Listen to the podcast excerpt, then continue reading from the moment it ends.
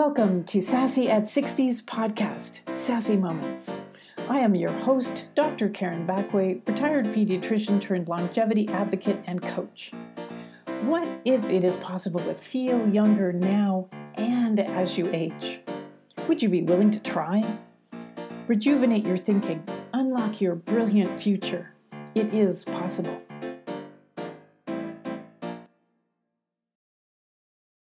Hey, ladies, please take a moment and hit the subscribe and follow button and share the Sassy Moments podcast with all your friends. I'd appreciate it. Thanks so much. Good morning, ladies. Grab a cup of coffee, pull up a chair, and listen in. This is the Sassy Moments podcast, moment number 35 on becoming. Back in moment 25, I suggested it's okay to believe there is nothing wrong with wanting more for yourself. And that is true. There is nothing wrong with wanting more for yourself. So, what do you want? Ask yourself, what do you want? Not what your spouse wants, not what your kids want. What do you want? It's a valid question. I sat down one evening and answered that question, and most certainly it started out with stuff. I want a stainless steel fridge to match the rest of my kitchen. I want new blinds for the sunroom so I don't feel like I'm living in a fishbowl all winter long. I want cork floors in the bedroom. I want a deluxe closet organizer. I was able to list a full two pages of stuff wishes. Then I asked myself a more nuanced but similar question Who do I want to become? Now, that might sound like a ridiculous question to ask when you're closer to 100 than to 1 seriously, haven't you already figured out whoever it is you are going to become? Perhaps, yes, but why would you want to stop evolving? Back in medical school, I had a friend, a really bright guy, who struggled to decide between surgery or radiology as a specialty. These are vastly different specialties in medicine. I offered him advice that had once been offered to me look at the doctors in those specialties who are five to seven years further along in their training. That is who you will become. Then consider which career direction you might prefer. If I reconsider that advice to look at individuals further along on the path I am considering, well, then what? Hmm. Well, there's very few doctors that manage to retire, let alone few that retire early. At least I don't know any. So there's really nothing to consider there. Eventually, I decided to become a life coach. I seriously thought when I started coach training, I would be the only doctor want to become a life coach, but I was mistaken. There were several in my training cohort, and the number of doctors slash life coaches continues to grow significantly.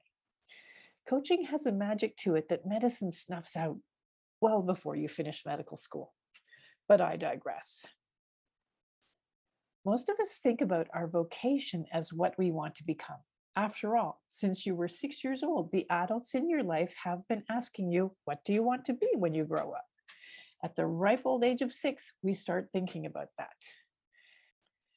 I believe who you want to become is independent of your vocation. I was a pediatrician, that was my vocation. I am no longer practicing medicine.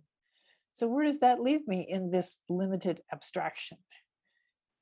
Now I am a longevity advocate and life coach, but I remain a sister, a friend, a volunteer, a dog and a cat lover, a hiker, a cyclist, lots of different things. I am all of those things, irrespective of my choice of vocation. Who do you want to become? It's a tough question, but well worth pondering extensively. Many women have difficulty tussling with it. I know I did. I still wrestle with it often, and it's okay. In fact, it's how I want it to be. It means I'm evolving, growing, and expanding my comfort zone. When people look at my life, I want them to think, oh, what absurdity is she up to now? So, who do you want to become? I want to become a woman who, dot, dot, dot fill in a page of one liners beginning with that phrase. I want to become a woman who breaks a sweat daily. I want to become a woman who laughs often. I want to become a woman who is flexible and generous with my time. Once you have your list, shift the perspective just a bit. Instead of the phrase, I want to become, use the phrase, I am becoming a woman who, dot, dot, dot. I am becoming a woman who breaks a sweat daily. I am becoming a woman who laughs often. I am becoming a woman who is flexible and generous with my time. The former is future tense, I want to become. The latter is active present tense, I am becoming. Can you appreciate the difference? Then do the thought experiment I am a woman who. I am a woman who breaks a sweat daily. I am a woman who laughs often. I am a woman who's flexible and generous with my time. This is an example of the infinity paradox in play yet again. I want to become versus I am becoming versus I am. I can honestly say that I am a woman who breaks a sweat daily. I got myself there. I want to become a woman who laughs often. Sadly, I remain on the serious, melancholy side of that equation. I am becoming a woman who's flexible and generous with my time. This is an aspect for me that is a work in progress, but I'm getting closer. Becoming. It's a great approach to anything. Never stop evolving.